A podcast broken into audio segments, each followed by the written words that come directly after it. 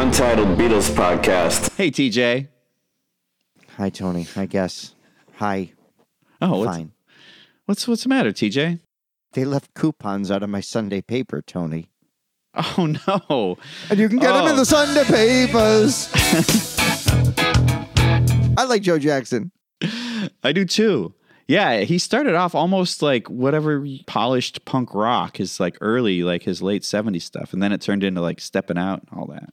Yeah, Stepping Out's a great tune. That whole Night and Day album where he kind of had like almost a Cole Porter feel. Great record. One of the hits of eighty-two, I'm telling you. So many great songs came out in nineteen eighty-two, but they can't have come out in nineteen eighty-three like the album we're talking about today, eighty-three. This, I mean, again, not to put words in your mouth, you've called this your Band on the Run?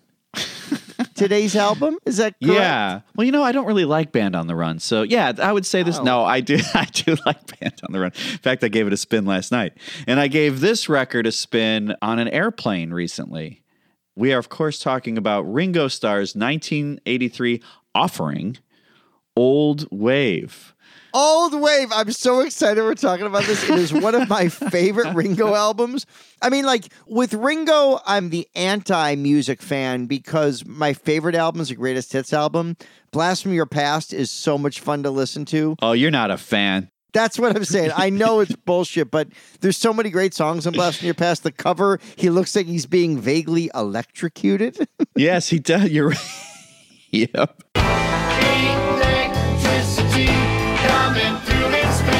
Now you can just stream this record, but this used to be a very difficult record to find. So congrats. Now you can just listen to it. You don't have to like go on to some weird YouTube or some thing that's going to give you a virus or whatever with a, a torrent. I had some college girlfriends. I mean, talking virus. Burn, baby, burn. Burn the mother down. One of my least favorite lines in Paul McCartney's eighty-three offering, Pipes Apiece, is, help me to learn songs of joy instead of burn, baby, burn. Maybe the worst Paul McCartney, my hero, my honest-to-God number one hero, that's his worst line. Yeah, because Burn Baby Burn came out in seventy-seven on the Saturday Night Fever soundtrack. This is eighty-three. eighty-three. Who who's thinking about Burn Baby Burn, Disco Inferno? I mean, maybe he was uh, maybe he was critical of of Steve Dahl's Disco Demolition Night. Many of the fans are scattering off the field now when they fight the police. And many Sox security numbers are joining the police, which are now about forty or fifty, and they're slowly, now rapidly, walking out the center field where the fire is burning. Well, Paul, a big White Sox fan, too. I mean, other than, you remember that brief Paul at a B-side that said, trust me, Frank Thomas is on steroids? Trust me was in parentheses. Well, I know the only tattoo that McCartney has is of the uh, the winning ugly guy uh, on his left shoulder. Lamar Hoyt? Yeah, Lamar Hoyt. Uh, well, wasn't it Tony LaRussa who, who said that? Uh, no, no, no. What is the winning ugly story? I want to say it was a, uh, someone from another team said that the White Sox were winning ugly that yeah. year in eighty-three. And Tony LaRussa came back to manage the White Sox this year after a couple years being retired and a couple years being drunk and asleep at a stoplight.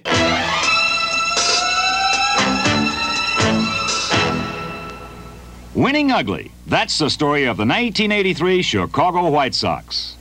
Brought to you by Budweiser, the king of beers and proud sponsor of the U S Olympic team. For all you do, this Bud's for you. Speaking of the White Sox, uh, Ringo Starr's Old Wave.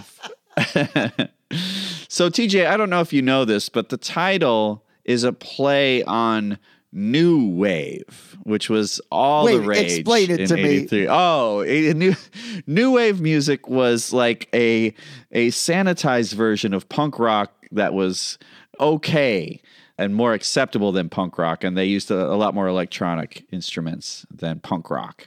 That's another. Everybody's talking about the new wave. Everybody's talking about the new sound. Funny, but it's still rock and roll to me. All right, Billy. Next phase, new wave, dance great. Anyways, it's still rock and roll to me. Every episode, I love him and bash him. I don't understand. I get it. I listened to some Billy Joel on a road trip recently, and it was like, I loved a lot of it. And then there'd be these piano things that just were dirgy and dragged on. And I was like, all right, I, I'm going to drive off the road accidentally on purpose. Billy also charted new ground by singing his count off. Remember? Oh, one, a two, one, two, three, four. Like, why are you singing that, Billy? Just count it off. Hey, man. I guess he's trying. We all try. Sometimes we try, and a lot of times we fail. Speaking of which, Ringo Starr, Old Wave. No, I'm not going to d- dog on this record too much, but Ringo was in a spot, man, when he put this record out. He couldn't get a label. R C A had canceled his contract.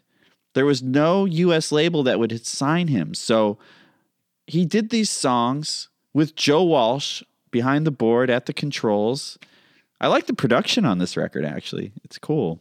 It's so weird because it sounds like no other album from nineteen eighty-three. And we talk Pipes a Piece, but some of the other albums from eighty-three, Tony, Synchronicity. Hey, Mister Dinosaur, you really couldn't ask for more. Cyndi Lauper, She's So Unusual. If you're lost, you can look and you will find me. Stevie Ray Vaughan's Texas Flood, maybe his best.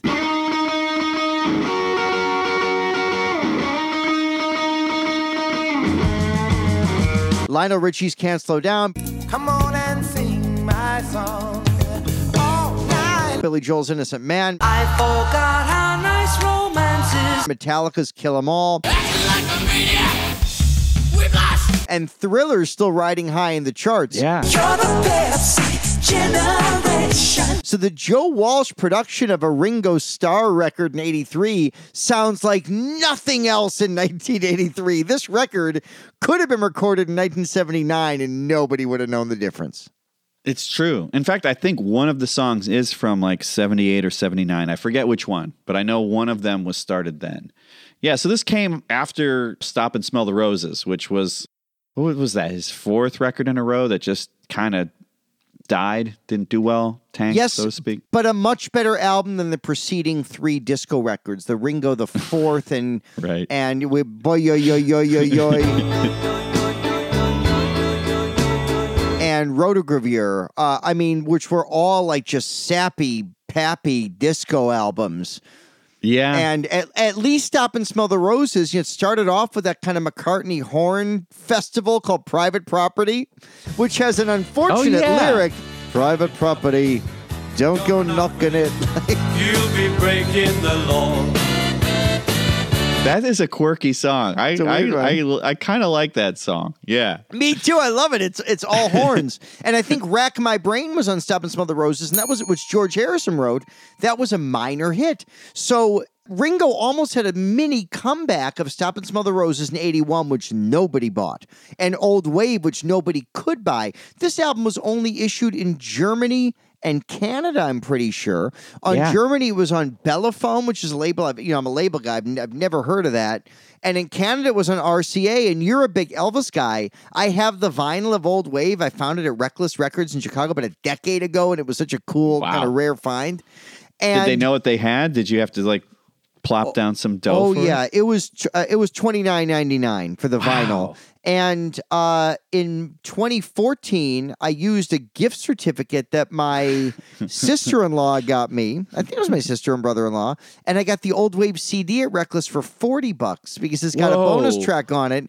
These are ones in ninety-four when I was in college. A label called The Right Stuff, a subsidiary of Capitol, issued Stop and Smell the Roses and Old Wave on C D for the first time. And in fact, it was the first time Old Wave had ever been issued in the States. There's a great underrated compilation on Rhino, early Rhino Records in eighty-nine, called Starstruck, Ringo's Greatest Hits, Volume two. And three of the Old Wave songs appeared on the vinyl in eighty-nine and four on the extended length C D. So you could get some Old Wave songs on Starstruck, but you could not get the Old Wave album in the States until ninety-four when The Right Stuff put it on C D eleven years later. So it's streaming now, and it's funny, when it's streaming on iTunes, it streams with the Boardwalk Records label. The reason it wasn't issued on Boardwalk is because the head of Boardwalk died shortly before this album was issued, and it was all pretty crazy. Boardwalk, by the way, Also on Boardwalk, the Popeye soundtrack. Oh. Or maybe it's because he needs me, he needs me, he needs me, he needs me, he needs me, he needs me.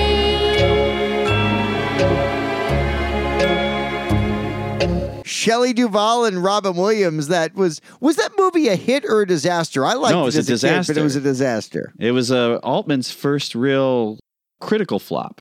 They shouldn't have called it Nashville two. That was the, the, the big mistake they made. But yeah, so uh, you've heard of Bellaphone? I have not. I had not heard of it, but I, in my research, I discovered, yeah, it was an indie German label, and they, I guess, put out things like Johnny Cash and Joan Jett, but also a band uh, out of Germany called The Flippers, and they did All a brand- Dolphins. Yeah, it was. Yeah, if you liked Beetle Barkers, you're going to love Die Flippers. it's it's squeaking dolphins doing, you know, the Hair soundtrack. Uh,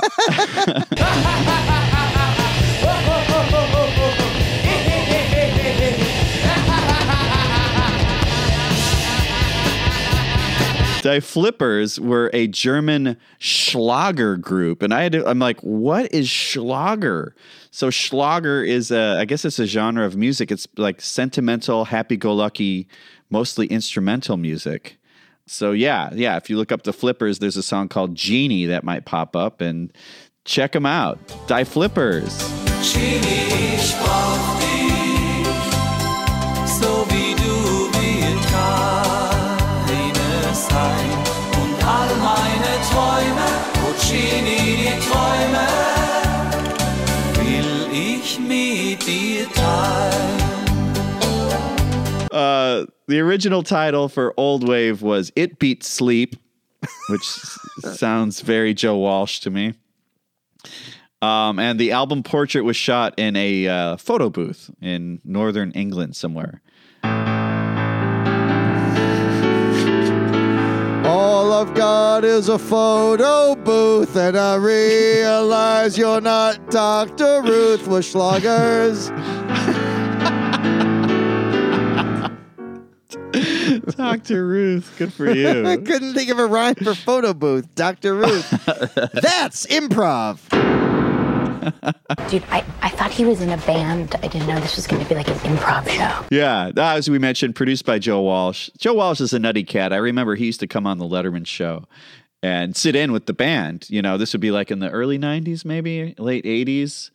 And uh, every time Letterman would say something to Joe, Joe had something back to say, but he was always like slightly off mic, you know, like maybe Schaefer's mic or the Anton's drum mic was picking him up, but he was always a nut. Joe, Joe, Joe, how you? Of course, here's your how you doing hat. Thank you very much. Stupid pet tricks. Can yeah. I do a stupid yeah, pet trick? Yeah, you got one? Let's hear it. I Let's can't afford a live one. Yeah, okay. You have a little wind-up? John, with... we're on David Letterman! Go, boogie, dude! Come on! Go! George! Don't let me down, come on! I actually way prefer solo Joe Walsh and James Gang Joe Walsh. I'm not an Eagles fan, but I do really like solo Joe Walsh. I do too, yeah. Yeah, some song of his just came on the radio the other day, and I, I quite liked it. Yeah, and I when I got to see McCartney play and Ringo came out, so too did Joe Walsh, and it was... those three guys in Paul's band all playing together. Joe okay, Walsh. Okay, instead of Hey Jude, here's Rocky Mountain Way. Yeah, closed with that. Everyone was cool with it. Half the people are like, thank God, I've had enough Macca, man. Macca? Rocky Mountain Way.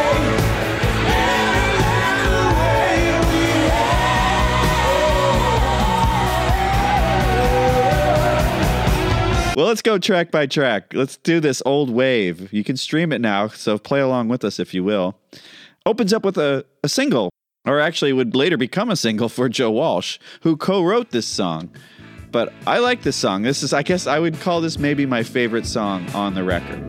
Doesn't make a difference.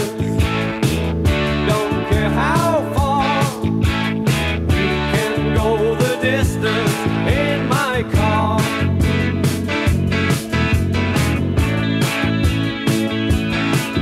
Don't bother with directions.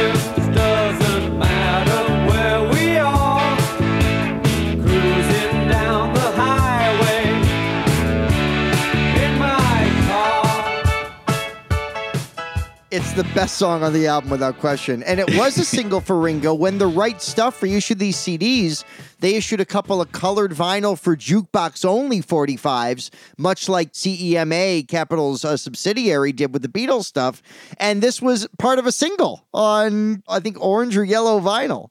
That's great. In ninety-four. Because oh, that's it. When all the kids were buying. Oh, are you sold out on Nirvana Bleach? Maybe you have the forty-five of In My Car. Yeah, a lot of people thought it was Drive My Car. No, nope. A lot of disappointed people out there, but they like the colored vinyl. It's fun. And in some pressings of Yesterday and Today, Dave Dexter put the Ringo In My Car on instead. He was cruel, that Dave Dexter. He was a cruel man. Diabolical man.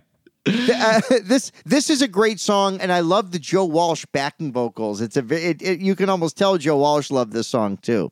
Yeah, yeah, I, I it's a good song. Well, Joe Walsh later, yeah, he put it out in eighty-seven.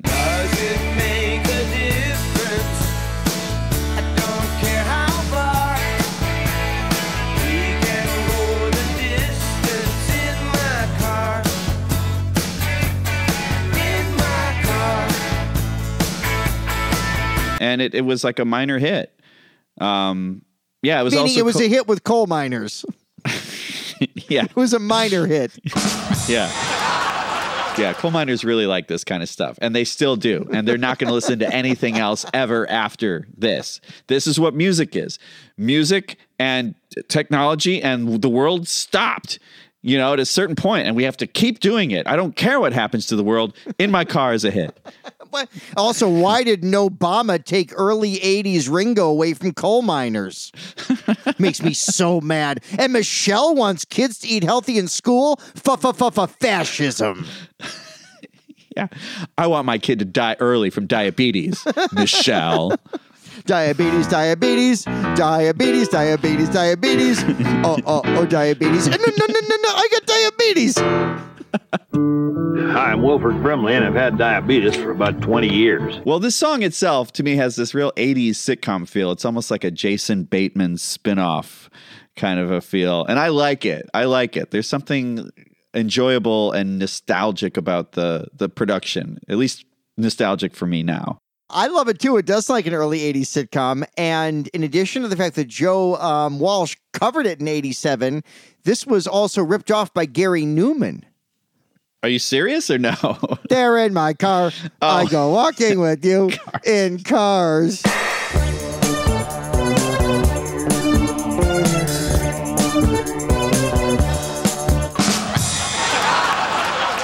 You're right. Which I want to say that came first. So maybe, maybe Ringo is doing a Gary Newman thing. You know, when Gary Newman played that live, he traveled around in this little like remote control car. It's amazing. If you ever watch Erg, this, this really, yeah, the street. What was it called? Something like Erg. It's a movie, and it had all these like new wave bands in it. Speaking of new wave, it's great. Got to see it. Got to see it. Erg, the Music War, I think, is what it was called. A music war. This time they've gone too far. Erg. Well, moving on. The next song up is Hopeless. Yes. Which to me, it has like a no-no song feel to it. And I said, no, no, no, no, I don't smoke it no more. I'm tired of waking up on the floor. You're totally right. It's kind of got that bouncy kind of feel like no-no song does. And there's a part where they forgot to finish writing. They cut off a verse and go, Ringo goes, everybody dance. And they stop singing. I went to see my doctor to ask him what to do.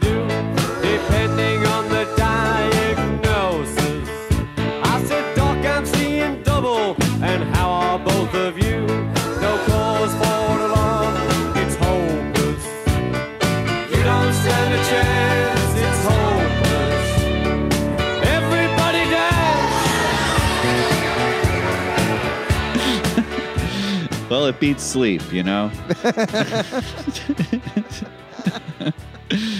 Yeah, it's one of those many songs where they're talking about doctors, you know. He's always going to the doctor. There's a lot of, like, there's a proliferation of songs about going to the doctor, which I always thought was interesting. It's one of the reasons why Ringo's so connected to the Indigo Girls. I went to the doctor. I went to the doctor. I went to the doctor. I went to the mountains. I looked to the children. I drank from the fountains. Closer to Fine, right? That's right. Isn't that them? Or am I? That's is that them. The Bodines? Is that Bo- I always get I always got Bodines and Indigo Girls mixed up. The Bodines are a good band to sully their reputation by going, everybody one, everybody two, everybody three. It's like, you don't need, cut that. Cut that part. You don't like singing numbers, huh, T J? One, two, three, four. I like that. And I like one, two, three, four, five. Let's go for a drive. That's a great one, too. Or one, two, three, four, five, six, seven, eight, nine, ten, eleven, twelve. Is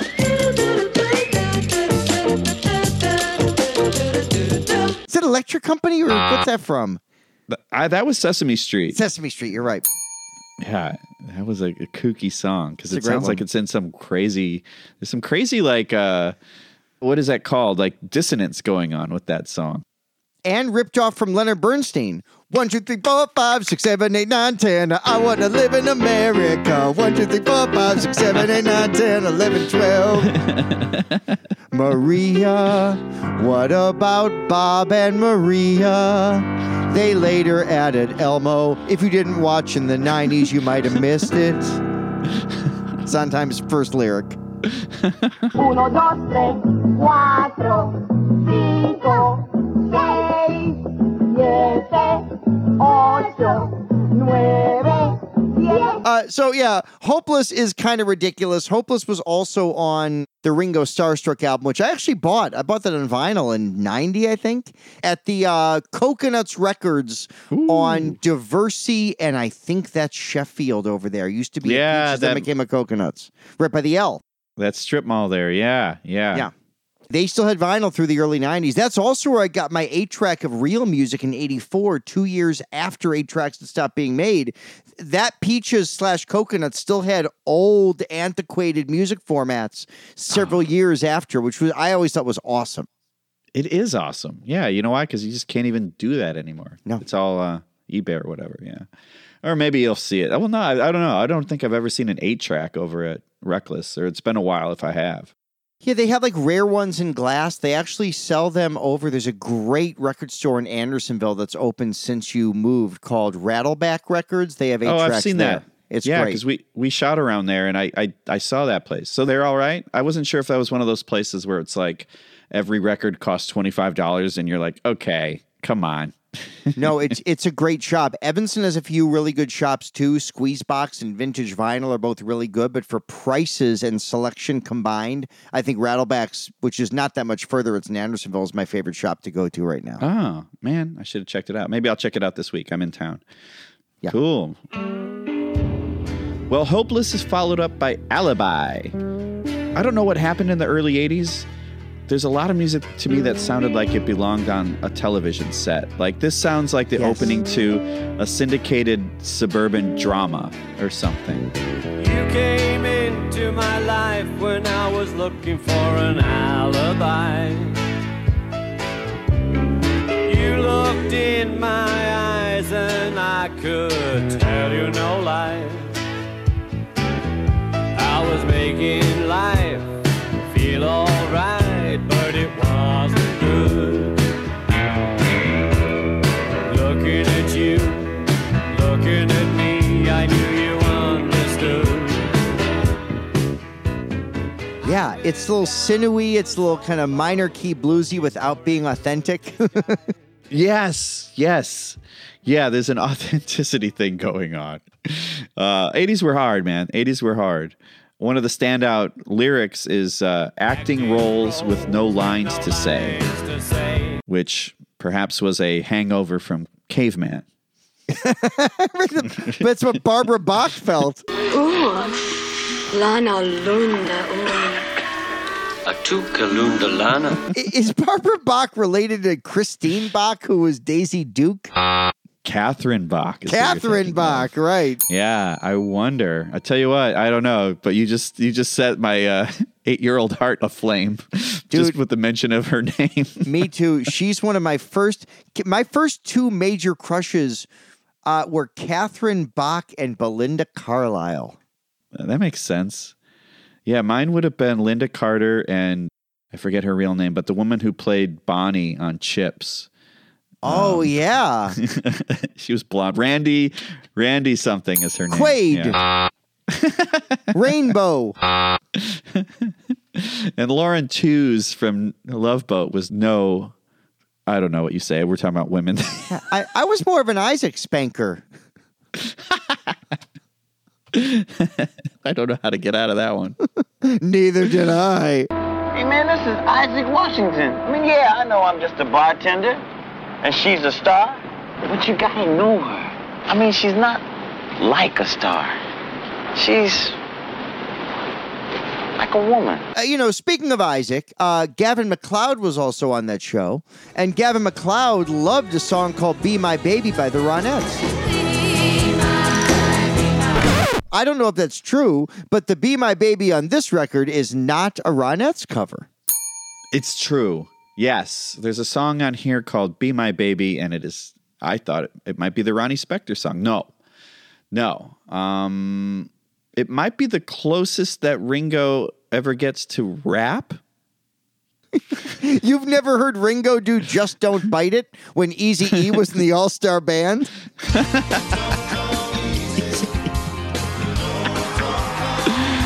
would be amazing. It goes one for the treble, two for the bass. She got nut all over. We can't use that. What am I doing? I think we could use that.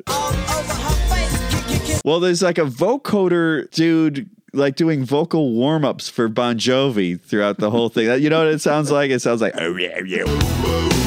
Whatever's going on during Bon Jovi is going on throughout this whole song. It sounds like, you know, Captain Midnight is breaking into the song and, you know, or remember when Max Headroom took over like W G N or whatever for and Channel eleven. Yeah. And Channel eleven. He did it twice yeah. in the same night and they've never solved that. But yeah, somebody broke into the, uh, you know, however you did it back then, like into the satellite or the transmission and was dressed like Max Headroom, had a Max Headroom mask on and started doing like teenager eighth grade humor. McMahon and McKinnon, fourteen nothing Bears. Then the defense, which hadn't put up a sack in twelve quarters, finally did.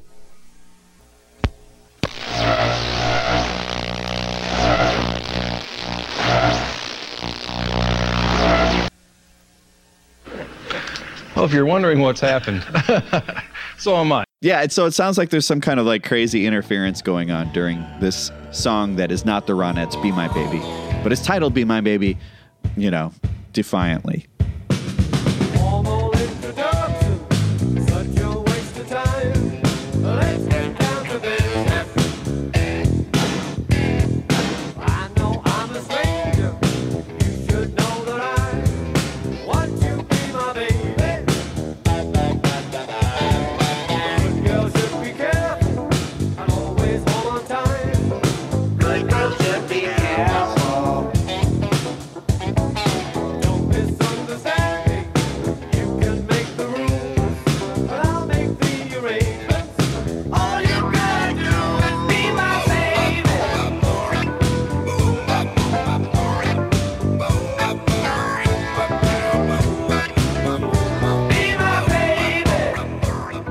Yeah, it, it's a bit of a tribute to Peter Frampton also, and Peter Frampton uh, later toured with Ringo in that, I think that ninety-five tour is when I saw him.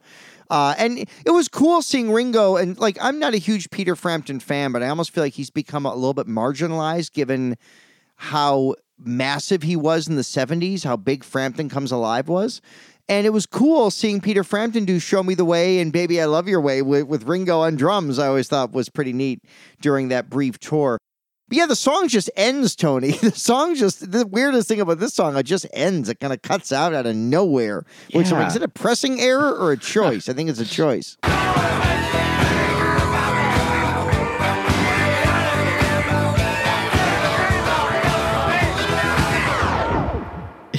Yeah. Yeah, it's it's I will say it's not my favorite. Not my favorite. But here it is, no longer hard to find. I don't know.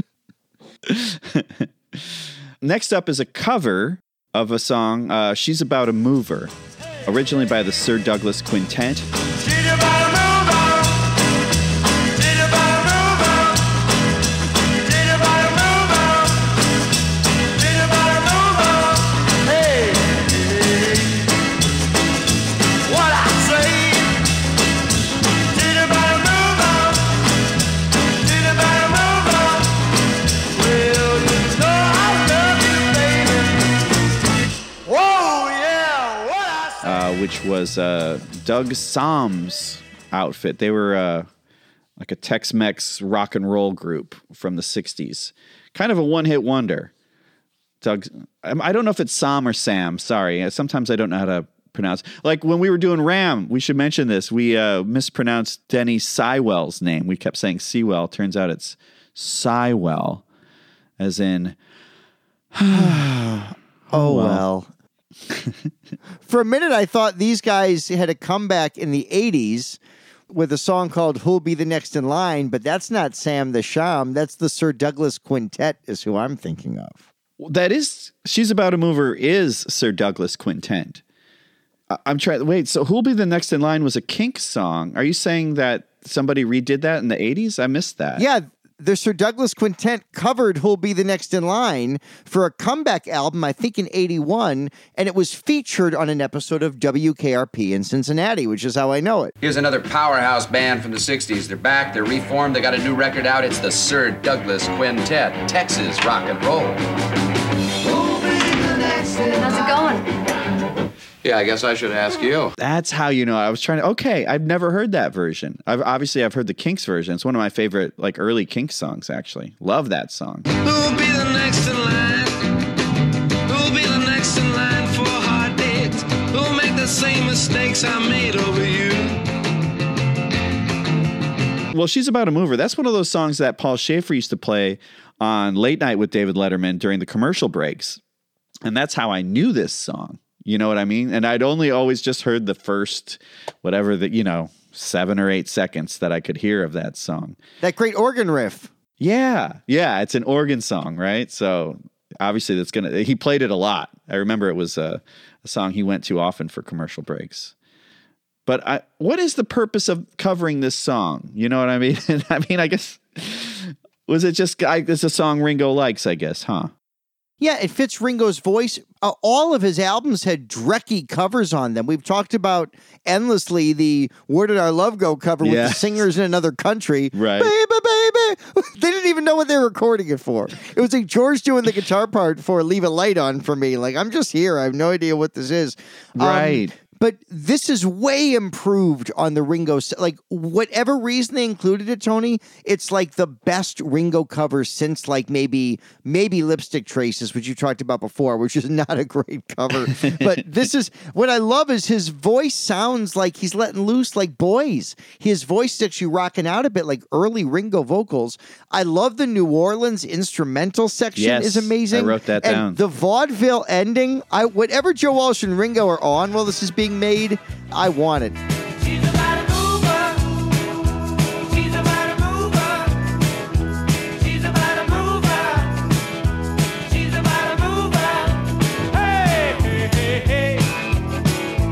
What I say? She's about a mover.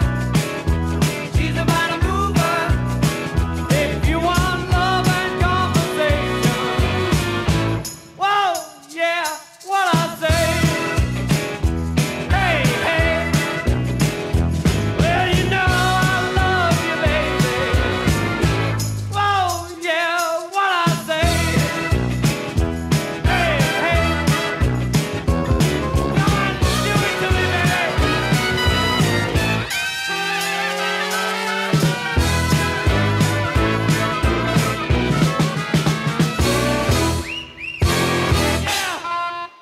I think this is such a great side closer. I call this Ringo's Julia.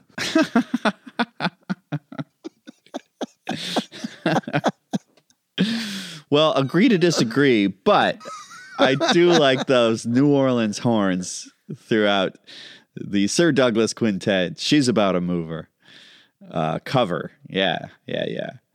Well, then we get into what? I keep forgetting. What What is this one? Is is this the Michael McDonald song? So the Michael McDonald song that later went on to inspire that great Nate Dogg and Warren G tune, Regulate. These girls peeping me, I'm gonna glide and swerve. These hookers looking so hard, they straight hit the curve. Want to bigger, better things than some horny tricks. I see my homie and some suckers all in his mix. I keep forgetting we're not in love anymore. I keep forgetting things will never be the same again. This was like one of the most famous hip-hop samples ever. The Michael McDonald song was not the Lieber and Stoller cover that Ringo's doing here, but because it was influenced by it, Michael McDonald, and that's another hit of eighty-two, the Michael McDonald I Keep Forgetting. By the way, the backup band for that is Toto. Whoa. That yeah, so that so that's absolutely crazy. It's like the definitive yacht rock song. But in the Michael McDonald version, because it was a new song kind of inspired by Lieber and Stoller, they had to give Lieber and Stoller credit on future pressings of it. But no, this is different than the Michael McDonald hit from the previous year, which is a great tune. And that Warren G. Nate Dogg uh, uh, Regulate track has always been so fun. Well, the original version was by Chuck Jackson. I keep forgetting you don't love me no more. I keep forgetting you don't want me no more. I keep forgetting that you told me that you didn't want me around anymore. But these stupid old feet just head for your street like they've done so many times before. And yeah, written by Jerry Lieber, Mike Stoller, and, and uh, according to this website, and Garfield, the cat. Dude, Odie's still so pissed he didn't get a writing credit. Yeah, man. Or any of that lasagna. Uh, um, did, did you ever see somebody did, uh, publish the Garfield uh, strips without any of the uh, without, dialogue, just to show like Garfield in an existential crisis? It was amazing. Yeah. I think it was the Garfield comic strip without Garfield in it. So it was just John talking to himself. Right. You're right. You're right. And it was, yeah, it was an existential sadness. It was wonderful. Come on in. It's time to party with Garfield and friends. Garfield and friends. The cartoon show to watch when you won't settle for just any cartoon show. But yeah, it's like Ringo the Robot on this song, taking the verse. It's so eighties. I will say I definitely, I appreciate the cold ending on this one. It just ends. Now, I would appreciate an earlier ending on this one. Side two of this album diminishes the album a little bit. Side one is pretty good for a Ringo album post Goodnight Vienna. Yeah. And uh, side two gets a little more, oh, stop doing the nose candy. Yeah, indeed. You don't love me no more. I keep forgetting you don't want me no more. I keep forgetting that you told me that you didn't want me around anymore. But these stupid old feet just head for your street like they've done so many.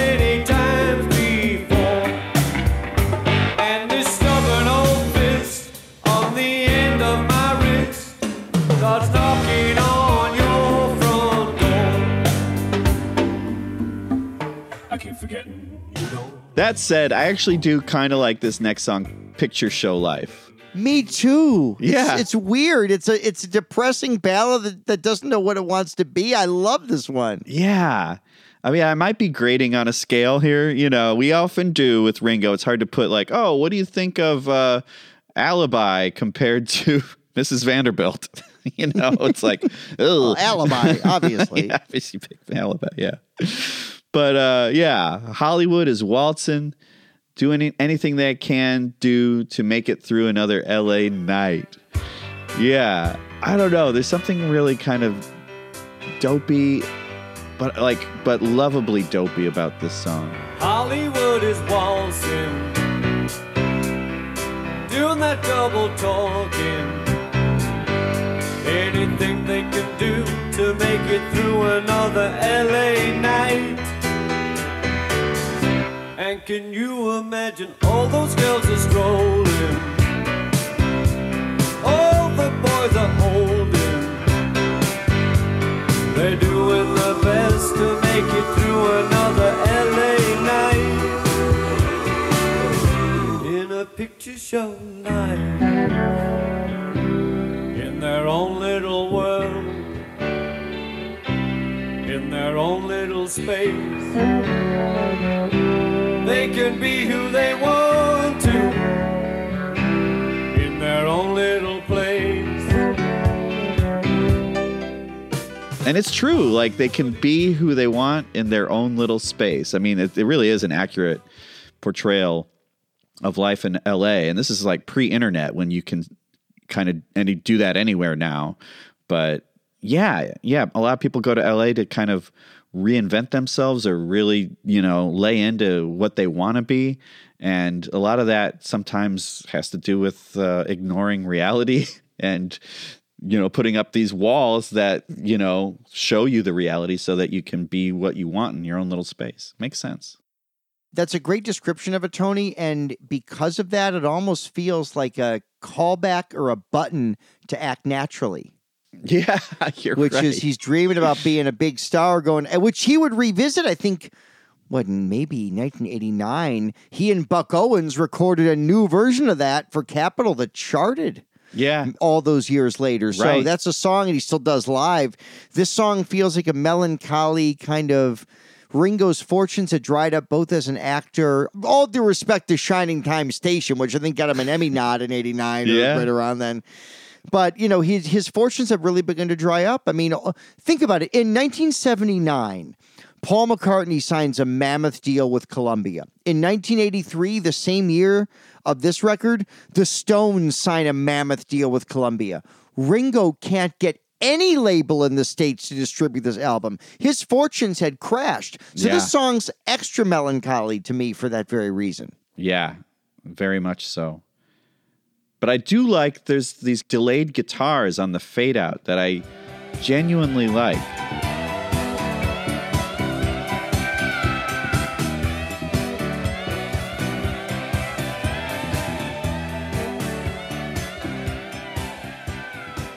I really, I, I like the music on this song. Oh, me too. I I love the song. It's a highlight of this album, as opposed to the next two, which feel like warm-up filler that probably indicate that Ringo had run out of material. Oh, my God. Yeah, what is this song, As Far As We Can Go? People talk, yes, I think they know. I guess that it must show. We've gone as far as we can go. They walk by and they whisper low. The rumors had to flow. We've gone as far as we can go.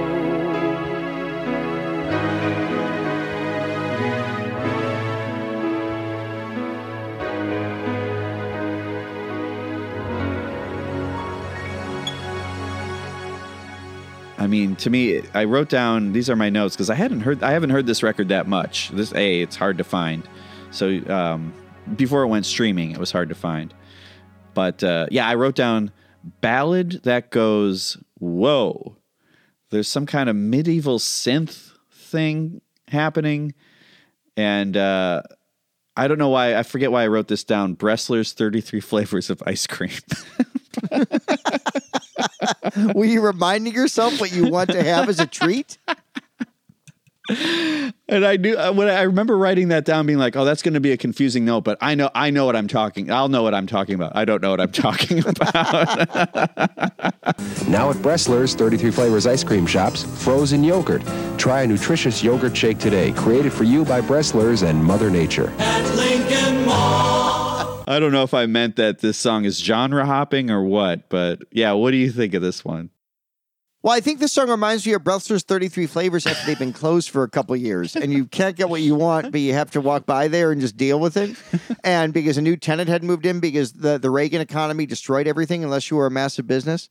Um, but yeah, this song to me is Drek, and on the C D reissue, they have a longer version of this song as the bonus track. So oh. if you find the C D on The Right Stuff, uh, uh, oh, Uh, uh, uh, oh. If you find it, you're going to be doubly disappointed for a two minute longer version of this endless ballad. Yeah. Not to be confused with, with the Beach Boys hits compilation from seventy-three. No, that version you're talking about, I believe, is in parentheses, the original version. Right. And it has more strings. And the thing I wrote down on there was, not sure why Ringo is doing this. I understand he's human and he has feelings, but I'm not sure that he's like the best messenger for, you know, this like emotional torch song, you know, this kind of Barry Manilow. He's in that world. And a poorly written one. At least Manilow's got hooks. Oh, yeah. Yeah. Oh, Mandy, well, you came and da, da, da, da, da. I mean, at least say what you want about Manilow, but he's loaded. All the songs have hook after hook. This song is die. This song needs to go to Bed Bath and Beyond. It needs a hook. Bring your twenty percent off coupon. uh, don't worry, T J. You'll get those coupons back one of these days. Well, another one of those kind of Joe Walsh vibey songs is the next one. Everybody's in a hurry but me. This is like mostly like an instrumental with kind of like a tequila like chant, we'll call it. Tequila. Or it's more like an announcement at Kmart or something. I think, I think Ringo's reminding the band what the title is a couple times is what yeah, it is. Yeah. Yeah, someone keeps going, what is this one called? Everybody's in a hurry but me.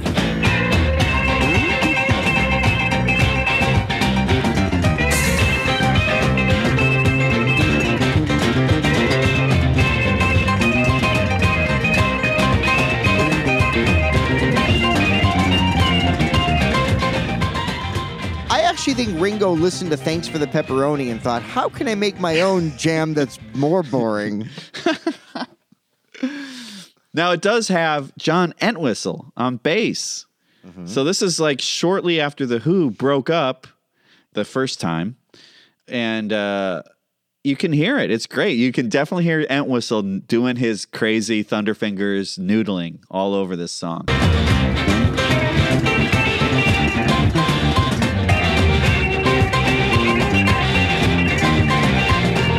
It's not as high in the mix as it would be on like a Who record, but you can hear it. It's very business heavy. And I think Clapton co-wrote it. I don't think Clapton's playing on it, but I think Eric Clapton co-wrote it too. Is that right? Yeah. Yeah, it's it's fun enough. It's fun enough. It's fun enough. It ends. It beats sleep. I was going to say, when we were talking about the R C A label, where I thought of you while listening to it, Tony, I sent you a picture of it too. I know, yeah. Does seeing a Beatle on the Elvis kind of black R C A logo make you, I like, I know I'm more a label guy than you are, but is it cool to see like a Beatle record on R C A? Yeah, it's strange. It's funny. It's cool. Yeah, I like it. I'd love to see a George Harrison on uh, Matador Records. I don't know. Wouldn't that be cool? A, a, a weird kind of pavement George Harrison A-side, B-side. Yeah. Could be fun. When Paul McCartney switched to Columbia, one of my favorite things about it was all the McCartney records, the early ones, the labels look like Billy Joel and Springsteen records, and the cassette tapes yeah. all look like the Top Gun soundtrack. And yeah, and Michael Jackson. Right, right, and Thriller, yeah. Yeah, that's funny. Next song. Actually, this is how the album ends. It's the final song, I should say. It's the Mercy song. The Mercy beat. Uh, well done. So ferry, cross the Mercy. It's called Going Down. And uh, yeah, this feels like what would kind of become the future of Ringo's solo work. Because he didn't put out another record after this till what? Uh, ninety-two? Would have been Time Takes Time, a really, really solid record. Maybe Ringo's second or third best album in ninety-two. Yeah, but it has that kind of rock and roll shuffle, you know, that Ringo seems attracted to.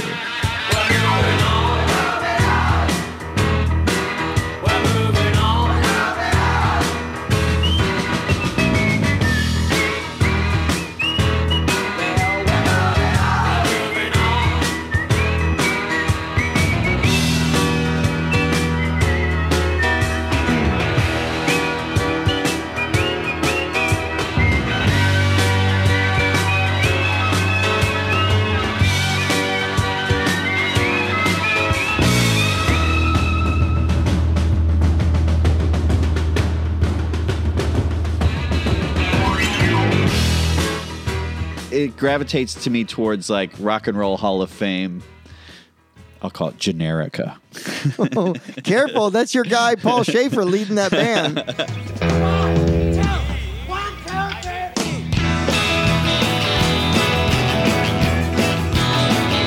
well, she was just seventeen. Oh, I know. Oh, I, I love Paul. I love Paul. But when you get like sixty guys in a room, and it's usually sixty guys, maybe there's three women, you know, and they're all doing one, four, five, you know. Kind of all swaying. They're always swaying in those group numbers. Yeah, yeah, yeah. They're trying to do the Ventures thing, maybe. Or the Shadows.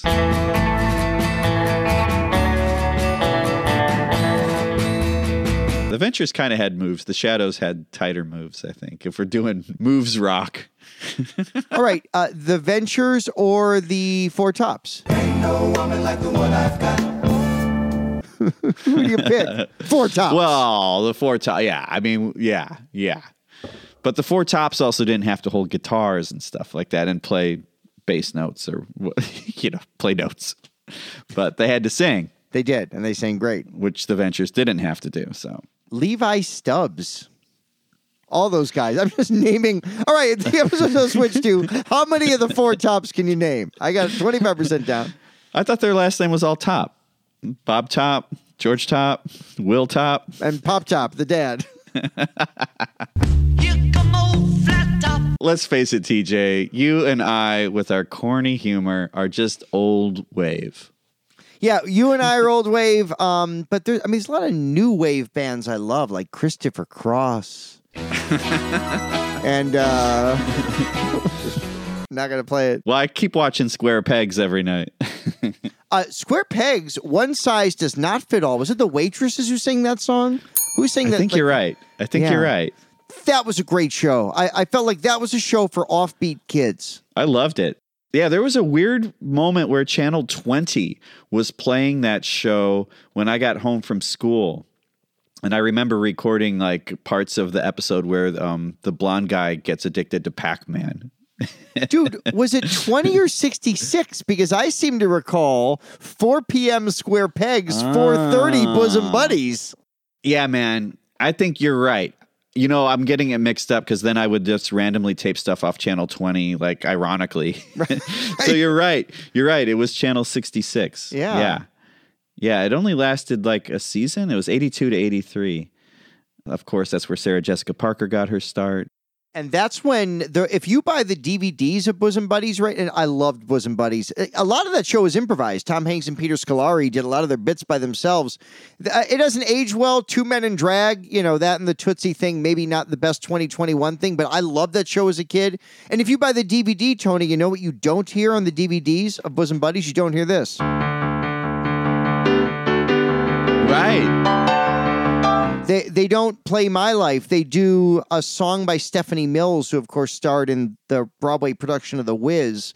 That is the vocal version of what the end credits were on Bosom Buddies, because they didn't like... It was not Billy Joel singing the theme song, but it was a cover of the Billy Joel song. And I love it so much, because there's it's like The Odd Couple. You remember when shows would have, like, two-minute introductions?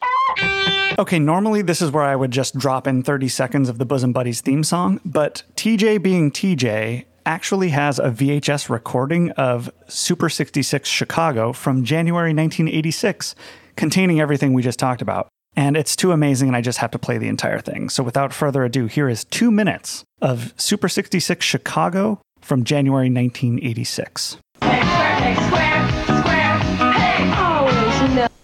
Tonight at seven, it's Jim Brown and Fred Williamson against the man who could destroy the world's black population in Three the Hard Way.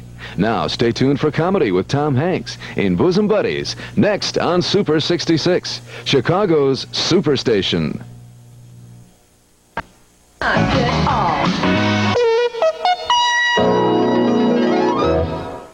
Super sixty-six Chicago celebrates the legacy of George Halas and Mike Ditka's champion Chicago Bears. When we first moved to New York, we had a great apartment that was dirt cheap. And we found out why it was so cheap. Our friend Amy said there was a great apartment in her building. Dirt cheap, but it's a hotel for women. Okay, we made one adjustment. Now these other ladies know us as Buffy and Hildegard. But they also know us as Kip and Henry, Buffy and Hildy's brothers. I am uh, crazy about the blonde. This experience is going to make a great book. See, it's all perfectly normal. I don't care what you say anymore. This is my life. Go ahead with your own life. Leave me alone. Said you had to walk on the second.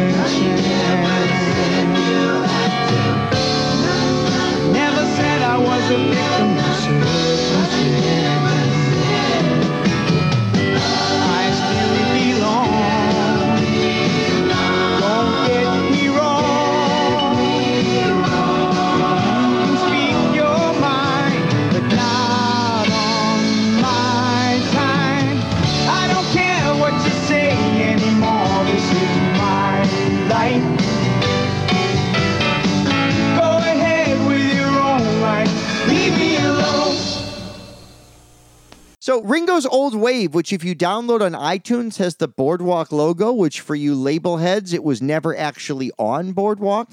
If you can find a copy of the vinyl, look, this is not a great Ringo album. It's not as good as the self-titled Ringo. It's not as good as Goodnight Vienna. Not as good as Time Takes Time. There's certainly a couple of the nineties Ringo albums, the Mark Hudson albums that are pretty good, the Vertical Mans of the world. But for seventies to eighties Ringo, this is a pretty decent Ringo album. It's very Joe Walsh, and that's not such a bad thing. And now they're family, those two. Yeah. Yeah, check it out for its production. There's a couple good songs on there, and then, you know, it's Ringo. Have fun. Then she held out some marijuana. Uh-huh. She said it was the best in all the land. Obviously, next week, um, I think we're on a Ringo kick, so I think we're finally just going to have to do Bad Boy. We can do Bad Boy, Tony. I was going to suggest we save it for our five hundredth anniversary. And this is a good time to say we passed the thirteen million listener mark. We couldn't have done it without you. We've become too big for you. Leave us alone. No autographs. Peace and love. I'm warning you with peace and love. Leave me alone. Untitled Beatles Podcast. Like and subscribe.